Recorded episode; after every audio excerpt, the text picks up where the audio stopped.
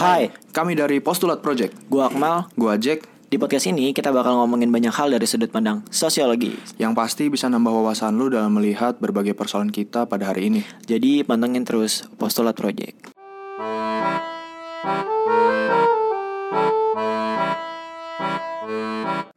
Ole, ole, ole, ole, ole, ole, ole, ole, ole, ole, ole. Mentang-mentang habis main FIFA. Ole. Kacau. Balik lagi di Postulat Project. Mantap. Kita di sini eh, ingin menanyakan kabar. Gimana kabar Jack? Gue kabar alhamdulillah baik. Alhamdulillah baik. Lu gimana? Alhamdulillah baik walaupun lagi banyak yang berguncang-guncang dalam hidup lah ya. Dalam hidup perbucinan. Sangat sangat sangat. eh dia suka dengerin ini gak sih? kurang tahu. Jadi santai aja. Santai aja. Pokoknya ya namanya juga hidup ada Iya. naik ke atas bawah dan Iya, segala macamnya. Kita di sini mau ngomongin musik nih. Mantap.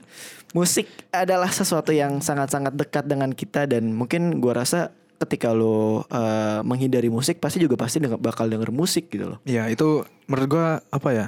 Hidup yang tanpa musik tuh kayaknya berat aja sih. Maksud gue itu kan bisa ngerilis stres lo, terus juga bisa membawa perasaan gitu kan. Dan terkadang malah musik bisa menciptakan perasaan malah. Nah itu cuy Nah, itu Dan itu tuh kayak misal nih Ketika kita ngeliat musik tuh Banyak sekali yang bilang kayak Gue kan nanya-nanya nih sama teman-teman gitu Ah, Tuh musik tuh ada yang ngebikin lo tuh eh, Bagus untuk mengawali hidup gitu Mengawali hidup dan eh, Mengakhiri hidup Maksudnya mengakhiri hidup. Tidur Tidur. Oh, Mengakhiri Mengakhiri anjing hidup serem tuh- banget kata gue. eh, Mengakhiri hidup tuh Maksudnya tuh tidur Tidur pengantar tidur. Eh, Lucu aja gitu Dan eh, Ketika kita ngeliat musik tuh nggak bisa serta merta tuh cuma musik aja gitu. Karena dibalik lah dibalik musik gitu kan ada nada, ada irama, ada Mantap. ada lirik dan lain-lain dan itu tuh memiliki makna gitu loh. Dan gue rasa ketika orang yang musisi ini ngasih a- artnya mereka, Hmm. hasil kerja keras mereka pasti punya makna gitu. Yoi mantap. Musik yang sangat-sangat bermakna bagi lu. Musik yang sangat-sangat bermakna buat Ah, gue. Lagu lah lagu gitu loh. apa ya gue gue dari SMA Hmm. itu sampai sekarang sampai hari ini udah jalan berat berarti berapa tiga tahunan Iya. tiga tahunan lebih itu gue nggak bi hampir kalau misalkan gue lagi sulit tidur gue dengerin lagunya Phoenix One Time Too Many itu asik banget ntar lu dengerin dah Oke oke oke. Kalau semisal gue kalau lu- kalau lu gimana kalau lu gimana Kalau gue eh, perjalanan perjalanan lagu gue atau playlist gue tuh rada-rada lucu sih sebenarnya.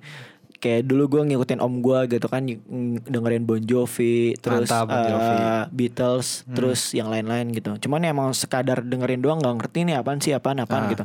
Dan baru ngerti banget tuh ketika gue masuk SMP. Ketika gue kan anaknya warnet banget nih. anak warnet Dengerin Avenged Sevenfold Oh, iya, iya. dan lain-lain dan dulu tuh gua- playlist orang itu playlist orang banget lah pokoknya dan gue tuh mulai dengerin lagu-lagu metal cuy oh metal sampai Pokoknya- sekarang lu suka lumayan suka. Mantap. Hmm. metalcore metalcore deathcore. Tuh dulu tuh gue dengerin apa ya banyak lah gitu. Kayak misal apa ya anjir pokoknya yang oktav oktavnya tinggi lah. Gue dengerin uh, Asking Alexandria gitu yang dia nge-cover lagu ya Akon yang nana nana gitu. Hmm. terus mulai ke Bring Me to Harry Bring Me to Horizon. Anjay. wah yang scream scream tuh dulu. Scream scream itu kuping kayak pecah itu pak asli pak terus kalau misalnya lu tanya gitu musik atau lagu yang berpengaruh dalam hidup gua kalau yang akhir-akhir ini gue lagi dengerin Sal Priadi. Oh Sal Priadi. Tuh eh, musisi dari Malang gitu dia ngomongin masalah eh, percintaan dan sebagaimana macamnya tapi punya amarah yang kuat dari lirikalnya Oh. bagus gitu loh.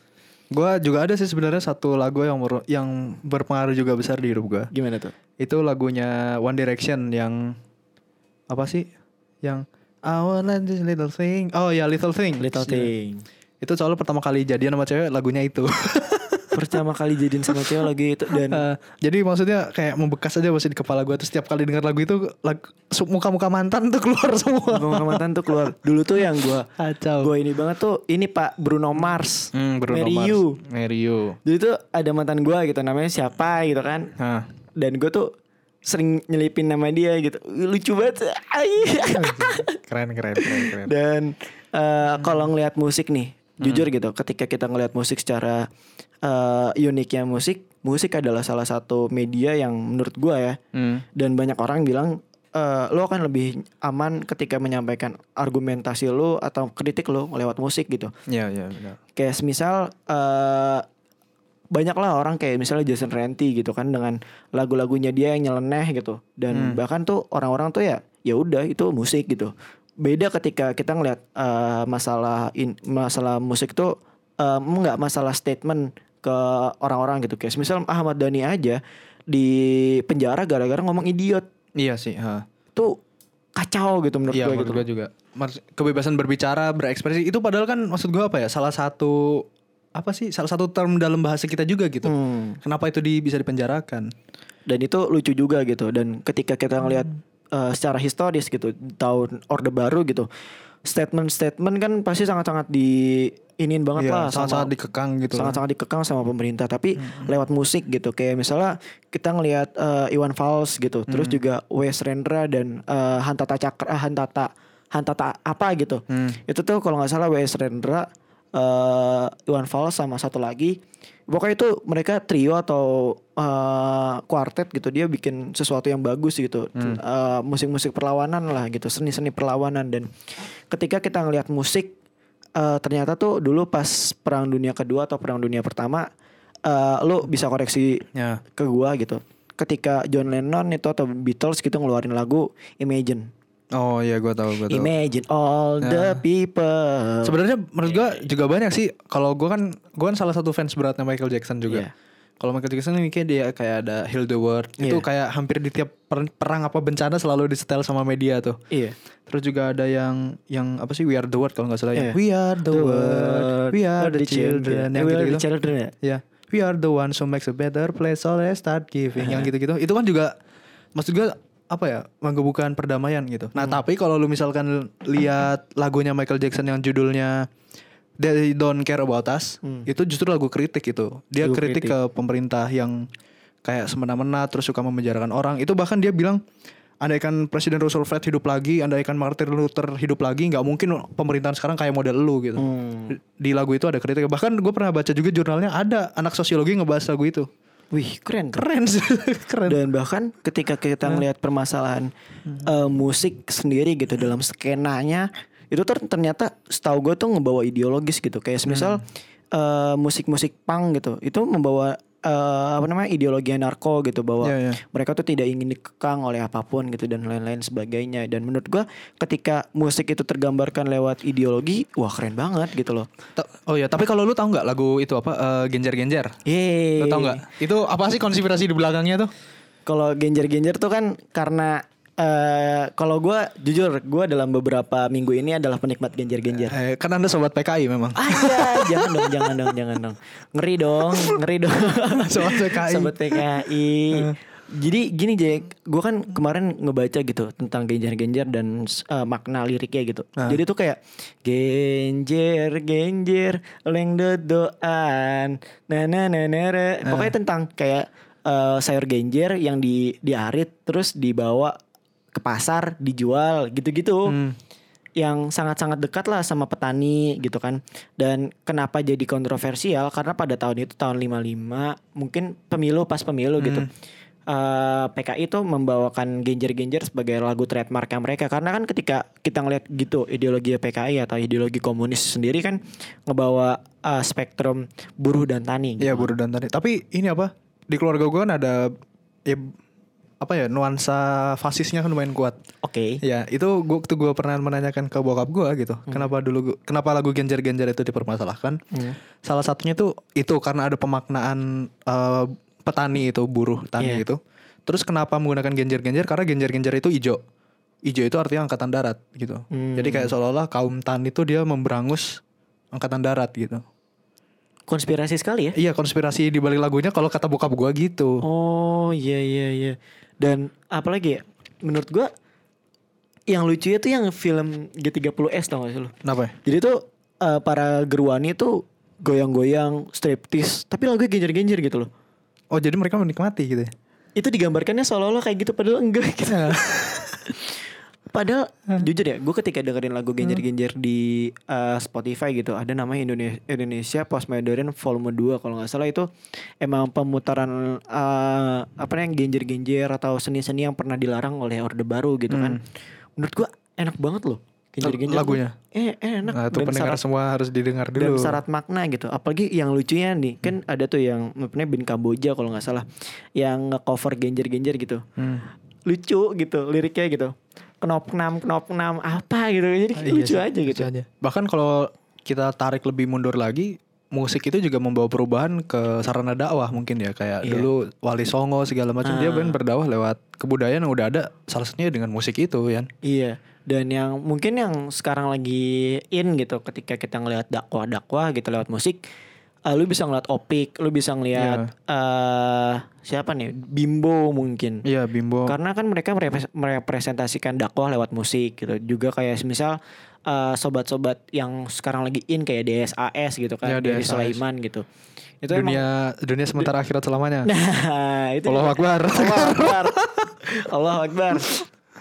Iya iya. Eh, terus juga kayak semisal kita ngeliat musik tuh bener-bener penyambung hidup sih menurut gua. Hmm. Karena eh, musik melambangkan peradaban. Ketika kita ngeliat eh, peradaban yang sangat-sangat eh, diktator gitu, musik-musik melambangkan kritik-kritik terhadap eh, kediktatoran tersebut gitu. Terus juga kayak eh, musik menurut gue adalah sarana amarah dari eh, masyarakat gitu loh. Kayak misalnya kita ngelihat kenapa musik metal atau rock tuh digemari oleh anak-anak muda karena mereka kan punya semangat Oh iya iya. dan iya. itu tersalurkan gitu loh. Dan jujur ketika gue waktu itu ikut ah, mosing-mosing dikit gitu kan, Hmm. itu amarah gue atau apa? ya? gelisah-gelisah gue tuh Gelisah. tersampaikan, gitu. Sampai men- sampai gue tuh berada di titik yang ini Jack apa namanya? Hmm. Ah, ada namanya kebutuhan. Gue ada kebutuhan konser gitu. konser konser. Tapi, tapi gue juga heran sih. Apa ya? Gue seumur hidup belum pernah ikutan nonton konser iya. live gitu ya maksud gue. Kalau konser yang kayak streamingan gitu pernah Hmm. full gitu. Gue heran itu sebenarnya nikmatnya apa sih gitu nonton. Maksud gue kan lu berdiri kan, Iya. duduk tuh eh nggak duduk kan gitu. Ah, Kecuali yang di duduk. tribun, Iya. yang di atas gitu mungkin iya duduk. Tapi yang di depan panggung kan lu berdiri. Hmm.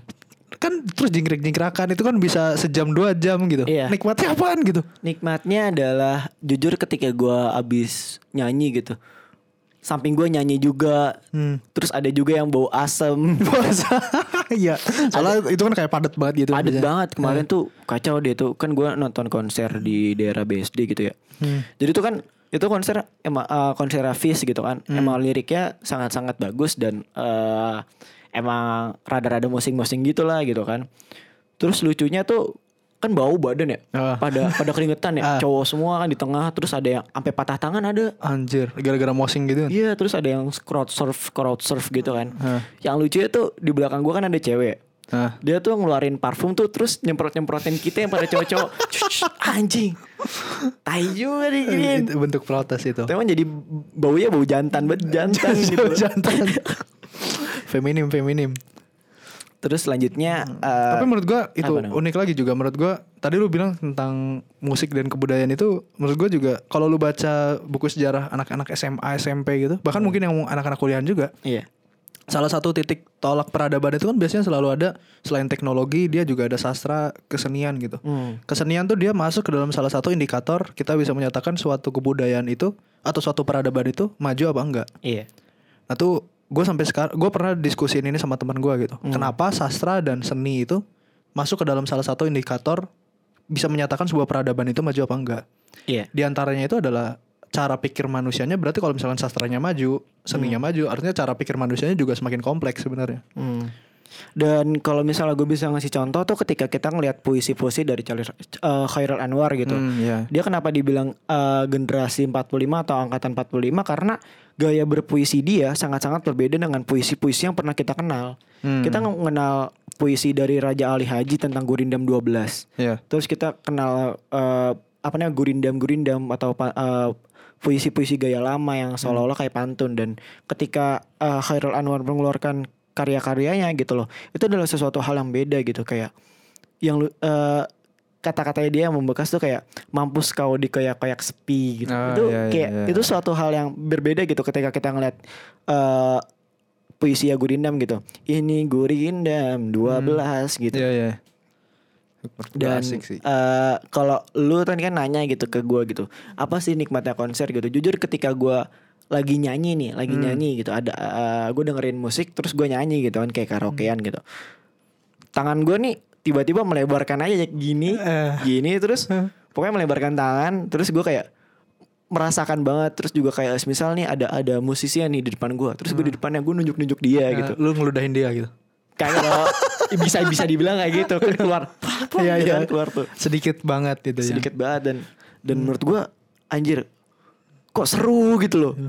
Sangat-sangat emosi tuh em- emang benar-benar terlepaskan gitu. Apalagi ketika lo punya musik yang benar-benar lo dengerin dan itu tuh liriknya tuh relate sama kehidupan lo gitu. Mungkin Ah, iya. kayak kita tuh menjiwai ke dalam musik tersebut gitu. Dan gue kadang-kadang jujur ya ketika gue dengerin musik kayak Sal gitu untuk beberapa hari ini gitu gue kayak tervisualisasikan dalam gerakan-gerakan gue kayak seolah-olah gerak gitu. Anjir. Terus ada salah satu lirik Sal tuh kayak yang dia mencerita di lagu Kultusan dia tuh menceritakan tentang ini apa namanya ada perempuan yang selingkuh gitu dan dia tuh si cowoknya ya tetap aja gitu untuk menerima si perempuan ini walaupun perempuannya udah udah selingkuh dan eh dan kata-kata yang menurut gua berkesan tuh kayak eh kau berbohong nah apa nih apa, eh, kau berbohong pokoknya kau minta ku runtuhkan bumi anjir itu kata-kata Hmm, iya, iya. beat yang itu tuh Dalam gitu. dalam ya. banget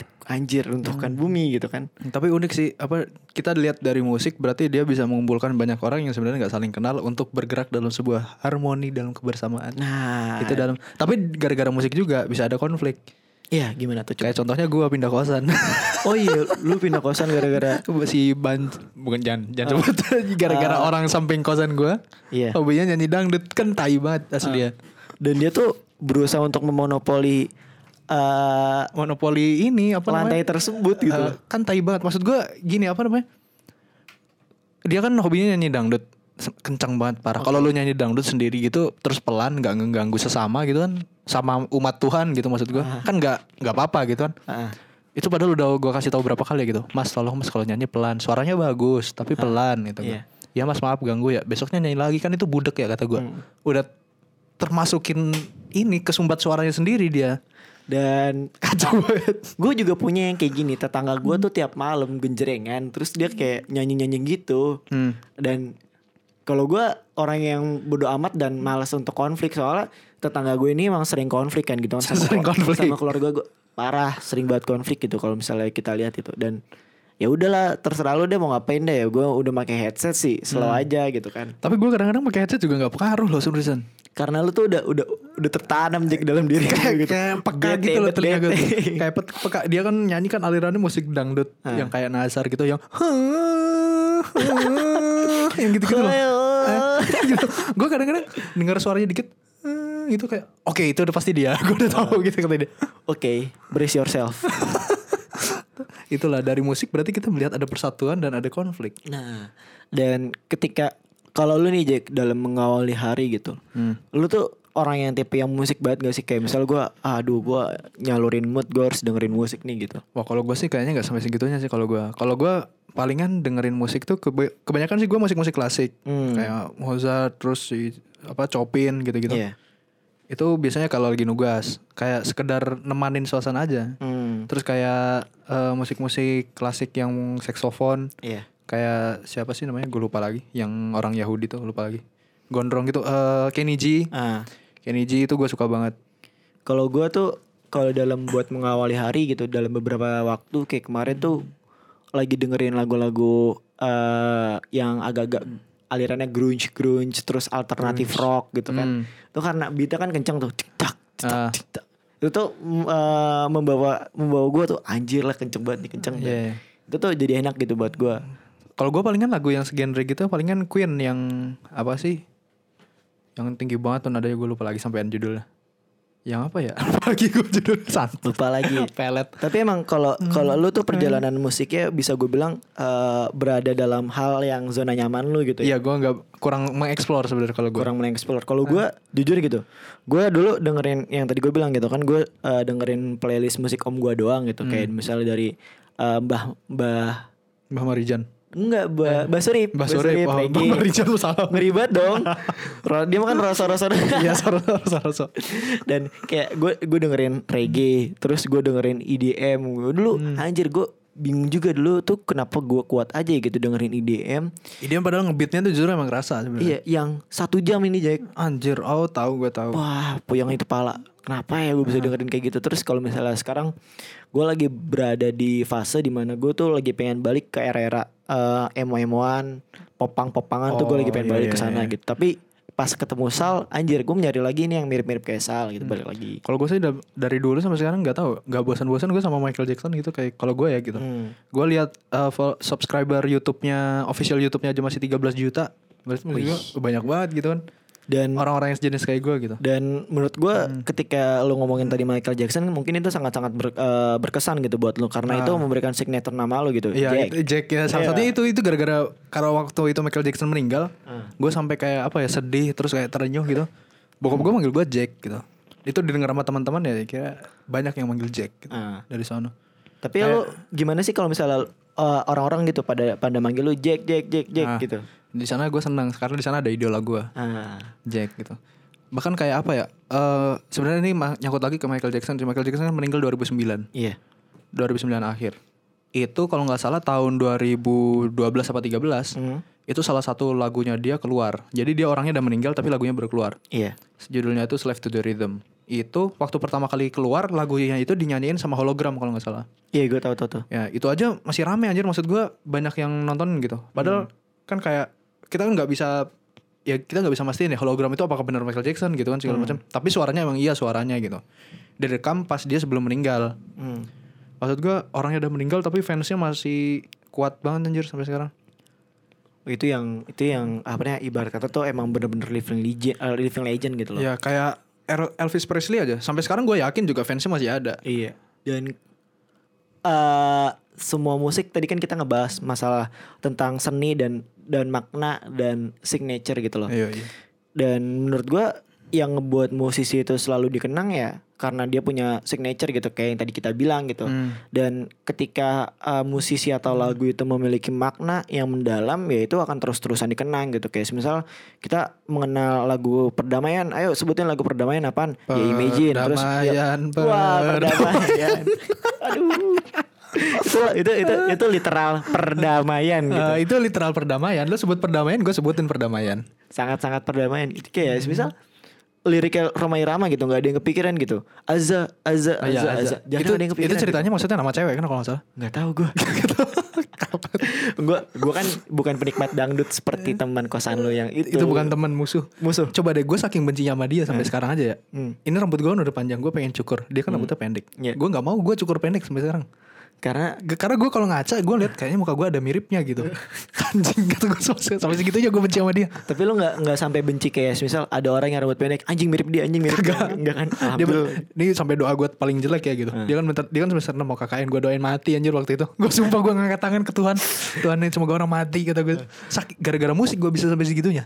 wow Sampai sedalam itu. kacau juga hidup anda tapi eh, kalau gue dulu eh, pemuja eh, pemujaan musik yang terparah menurut gue tuh dulu gue suka banget sama JKT48 kan Oh JKT48. karena selain selain mereka emang musiknya nggak bagus-bagus amat Orangnya emang cakep. orang-orangnya bagus-bagus amat Tapi kalau misalkan lihat trennya apa namanya eh boy band, girl band gitu. Kalau girl band sih kayaknya yang pertama tuh apa Seven Icon ya kayaknya. Iya Seven Icon Yang terus kayak gelombang-gelombang pertamanya gitu. Kalau boy band kayaknya Smash. Smash. Itu keluar pas gue kelas 6 SD. Iya kayak SD seriusan Soalnya pas SD. e- di setiap SD pasti ada yang meranin lagu Seven Icon. Gak, gak, Gak- gak, gak kuat. itu itu lu bisa bayangin gak sih itu jadi wabah gitu aja. Kobe Junior aja juga. Wah itu juga kacau tuh. Karena kacau. Kalau nggak salah kan Kobe Junior kan sebenarnya sama generasi kita kan cuma beda setahun ya kalau nggak Iya. salah. Di bawah setahun di bawah kita kan. Hmm. Itu aja fansnya kan maksudnya banyak banget. Sabrek Hmm. dan dan dulu gue juga jujur gue dulu masuk kan main Facebook ya. Ah. Gue masuk grupnya tuh anti Cowboy Junior gitu. Ah, gua- Kalau gue kalau gue malah yang bikin. lu yang bikin? Gue yang bikin pas SD. ngeri ngeri ngeri dan dan dulu tuh kita selalu bilang gitu anjir Cowboy Junior belum sunat belum sunat Belum sunat. Brazer. nggak punya titit mereka homo gitu kan lucu sih kayak ini eh, hal-hal yang kayak gini tuh kayak dulu ketika lu ngeliatin kalau misalnya kita tarik ke band-band Indo gitu. Ya. kayak band-band eh, Ceylon Seven band-band PWG gitu. PW, PW Gaskin gitu. Mereka tuh PW punya punya eh, haters haters mereka sendiri kayak misal Salon Seven anjir nih lagunya lemes banget nih Oh, lagu-lagu cinta-cintaan nih. Melo-melo Eh, semua. melo-melo semua. Pada saat itu lagu-lagu yang naik tuh ya emang lagu-lagu keras gitu kan. Hmm. dan eh, kayak Piwi Gaskin gitu. Pada bilang kayak anjir Doci homo Doci homo. padahal nggak juga gitu. Sansan gini Sansan gini gitu. Sansan gini. tapi ketika kita ngeliat gitu Sansan dulu ya di mana? Killing Me Inside pak. Asli itu Killing Me Inside tuh yang itu lagu-lagu lagu-lagu metal metal screamo screamoan dulu tuh. Iya, iya. Pindah genre juga ya berarti. pindah, pindah genre. Agak lebih kalem sih sekarang. Dan eh, ketika kita ngelihat apa ya genre-genre musik yang terjadi di skena-skena hidup gitu itu kan melambangkan situasi kondisi masyarakat gitu. Masyarakatnya kayak gimana sih sekarang? Masyarakat bahkan ketika lu ngelihat musik gitu loh. Hmm. Eh, sekarang gitu musik yang lagi naik mungkin eh, bukan genre sih eh, produksinya indie Hmm, kayak indie. misal mereka tuh mengidentikan dengan kopi Iya. eh, lifestyle yang kayak Karena gini lagi yang trennya itu aja. iya lifestyle kayak gini dan itu menurut lu eh, bayangin aja nih, di Cepete jalan Cipete nih sepanjang jalan Cipete ada 44 atau 60-an kedai kopi Ah, dan semuanya punya inian sendiri. dan semuanya punya punya signaturnya sendiri dan musik yang eh, termainin ya udah musik musiknya itu itu aja dan gaya gaya berpakaian orang-orang juga terinfluence dari para musisi-musisi ini Oh iya, iya. Keren juga sih. Tapi nggak tahu nih bentar lagi kalau sekarang kan emang nuansanya kayak apa ya? Orang-orang retro gitu loh kayak sekarang kan nuansanya kopi, senja senja gitu kan nuan- nuansa-nuansa retro. Hmm, Gua nggak tahu, mungkin 10 atau mungkin nggak tahu. Kalau tren kan cepet, cepet banget gantinya. iya Mungkin minggu depan diganti bukan senja tapi pagi gitu. fajar gitu. Fajar gitu. Su Soekarnois banget putra sang fajar. semua orang bangun pagi gitu. subuhan kalau kalau sekarang kan ada kegiatan namanya nyore gitu kayak Nyore. lu lu ngeliatin senja nyore terus kayak damai gitu kan. Kalau nanti ada ada ada Fajar. ada ada ada tren ayo subuhan nih. Orang-orang datang pakai pakai legging terus muka bantal gitu kan menikmati sunrise. Coba bisa bayangin aja kayak gitu kayak gitu. Ketika kita ngeliat tren emang cepet banget gitu loh. Ya tren cepet banget ganti. Bisa jadi gua nggak tahu ya, tapi gua berharap begitu. Apa namanya? Gua tuh lagi ngumpulin duit buat beli Game Boy. Game Boy Ah, gue berharap ntar tuh kayak trennya mungkin ganti Game Boy gitu. Kayaknya asik aja sih gitu. Atau Tamagotchi gitu yang Ih, kecil. Tamagotchi itu lucu juga sih dulu tuh. Gantungan kunci. Hmm, ketika dulu gue inget banget dulu eh, kita main Tamagotchi itu sore-sore kan ya. Hmm. Main sore-sore tuh pas kita lagi ngaji gitu. Jadi ketika Sama gua- gue juga lagi ngaji main Tamagotchi. ngaji kan. Sama. Kita selalu kayak gitu kayak kayak hampir-hampir mirip gitu di seluruh daerah. Jadi ketika ada yang ngaji, ya udah lu gantian main Tamagotchi yang lain-lain gitu kan. Giliran Gantian udah, gitu kan. udah stop ya gantian lagi Ah, gitu. Anjing gak tahu sih. Gue dulu mungkin karena masih di Jakarta juga sih. Gue ngaji tuh waktu TPA tuh masih di Cibubur gue dulu. Masih di Cibubur. Ah, trennya gitu kalau ngaji sama teman-teman sore tuh mainnya Tamagotchi. Pasti kayak gitu, Pasti Pak. kacau anjir. Dan eh, kita ketika kita ngelihat musik gitu banyak sekali orang-orang yang bilang kayak hidup itu musik, hidup itu Hmm. eh, musik musik tanpa hidup gua tanpa musik bagaikan taman tak berbunga. Hidup. kacau anjing. Ini terinfluence Roma banget hidupnya ya Allah. Tapi emang asik sih maksud gue Bang Roma juga sampai sekarang pun pasti masih punya fans-fans fanatik gitu loh. Pastilah itu. Halo. Punten punten punten ini dunia perbucinan emang. Eh, sorry kalau kalau dunia dunia perbucinan. Oke, Buat eh, ini buat para pendengar semua. Ini kemarin gue mikir ada quotes. Gue pengen posting itu di snapgram gue tapi nggak enak. No snapgram gue IG gue ahmd rsydddn. hmm. Gue pengen bi- bilang apa namanya? Bucin tuh sebenarnya bagaikan sastra sebenarnya, bagaikan musik, bagaikan puisi. Di mana terkadang harus kita apresiasi dan terkadang harus dikritik. Ngeri ngeri ngeri. Maksud gue iya kan sastra kan kadang-kadang ada apresiasi sastra, ada ap- ada kritik sastra. Hmm. Bucin pun juga demikian. Dan harus bener-bener dikritik sih sebetulnya. Kalau udah toxic banget ya iyalah harus dikritik. Ya kali lu mau bertahan dalam suatu hubungan yang Hmm. kalau kata Jack tuh eh toxic banget gitu ketika Hmm. mau jujur tadi Jack, Jack bilang kayak misal pacaran itu emang kayak mencari gerigi gitu. Iya. Kalau misalnya pas ya udah klop gitu. Nah. Tapi jangan lu paksain gitu. Nanti bisa patah. Nah, Gitu, gila. bisa patah. Eh tapi ngomongin kayak musik gini gue juga keingetan jadi sama saudara gue juga. Hmm. Saudara gue kan dia eh, kayak sekarang kan gak tau banyak banget yang orang yang main FL Studio. Iya. FL Studio tuh Iya. kayak aplikasi software gitu lu bisa cari. Dan mungkin sebagian dari lu juga pada tahu itu kayak aplikasi bikin musik sendiri gitu, EDM. Iya. Ya itu temen gue, saudara gue juga bikin tuh. Lu bisa cek di Spotify ada ASLA A strip SLA gitu. Hmm. Lu kasih bacotan aja tuh ke dia kalau lu kalau lu suka lu bilang suka, kalau jelek lu bilang jelek aja. Lu kritik aja Kritik gitu. aja. IG-nya Ahmad Solahuddin kalau nggak salah. Tapi kalau misal dia bilang kayak ah lu kritik doang nggak bisa bikin karya, udah lu kritik aja begitu. kita tuh ngeritik presiden tuh nggak harus kita jadi presiden kan. Sepakat bener banget. Nah, Ya. Oke, gue mau bacain ini nih, cuy. Eh, orang-orang yang tadi kemarin kan gue sempat bikin Q&A gitu. Kayak musik itu menurut lo sebagai apa sih gitu? Di IG lu ya? Di IG gue, kan- Telisik, ditelisik. Ditelisik. Mantap. Itu tuh ada yang bilang kayak musik itu sebagai kebutuhan, musik itu teman pas lagi gabut atau ngerjain tugas gitu. Iya emang. Itu bener-bener terjadi gitu kan sama hidup kita. Gua aja ketika dengerin eh, musik ya pas lagi dengerin tugas atau bahkan lagi di jalan gitu, buat jadi teman gitu loh. Dan eh, ketika kita tadi kita bilang masalah musik lagu tuh emang benar-benar menggambarkan eh, isi hati dari si pemusik tersebut dan ketika emang mungkin relate sama kita gitu pasti kita selalu bilang anjir ini lagu gue banget nih Ah, lagu gue banget gua. deh." Malah kadang-kadang kayak misalkan kita kayak apa ya lagi jalan sama teman gitu terus kita masang kabel aux ya pakai HP kita banyak yang bilang juga kayak wah ini playlistnya gue banget nih Iya. lu seleranya playlistnya sama kayak gue gitu Nah, dan eh, jujur banyak sekali orang-orang yang eh, setahu gue tuh eh, dulu gue dulu pun gue ketika deketin eh, cewek gue gitu itu eh, pendekatan lewat musik gitu. Gue kayak kayak ngenalin eh lu tahu lagu ini nggak? Tahu lagu ini nggak? Eh ternyata ujung-ujungnya playlist kita beda dan ya udah gitu. Soalnya gini loh gue tuh anaknya Indo banget gitu. Karena jujur gue kadang-kadang nggak bisa bahasa Inggris gitu. Gue gue eh, punya moto gitu. Tak perlu kau beringgris kalau kalau Indo sudah sudah puitis gitu. mantap. Keren Kayak gitu. tapi Dan- ternyata kalau cewek lu playlistnya Inggris semua gitu? Inggris semua dan eh, anaknya rap banget gitu. Rap. Mana ya rap rap R&B banget gitu. Kalau gue Seleranya sabi juga. Selera gitu banget pak. Dan dulu gue juga ngikutin tapi R&B rap Indo gitu. Hmm. skenanya beda sih justru. Beda. Aduh aduh aduh. Keren sih keren lu lu lu lucu gak sih ketika ngeliat eh, musik atau K-pop itu sendiri gitu? K-pop? K-pop kalau gue sih menikmati Blackpink. Blackpink juga pak. Gue sampai download download tapi kalau gue sih nya karena lebih ke Lisanya doang sih gue gue dulu Lisa cuman sekarang ke Jennie Jauh lu Jenny, Jenny klubnya lucu Jenny. banget, Pak. Iya sih emang maksud gue unyu gitu. Itu soalnya kalau Lisa tuh mirip kayak teman gue namanya Alzaina. Wih ada tuh Ini kalau kayaknya dia dengerin juga. semoga semoga dengerin Itu teman gue si Alzain tuh mirip banget sama si Lisa sumpah. Widih keren dong Nah, ini menit berapa ntar gue kasih tahu lu disebutin namanya sekian. Oke oke oke. Oke, Udah. eh, udah nih menurut kita Bacot-bacotan kita tentang musik kayaknya segini dulu nih. iya. Oh ya, tapi sebelumnya lu jangan lupa buat apa namanya follow IG kita Postulat Project. Project. Ya sama follow kalau lu suka di share di snapgram lu kayak atau mungkin di grup WA keluarga segala macam biar semakin banyak orang yang tersesatkan oleh kita. Iya. Dan eh, semakin banyak orang yang kayak seolah-olah dengerin obrolan yang sosiologis ini. Mantap, sosiologis. Sok sosiologis. So sosiologis sebenarnya sih sebenarnya. Kita agak-agak self proclaim sih bilang ini iya, sosiologis. Iya, agak self proclaim memang.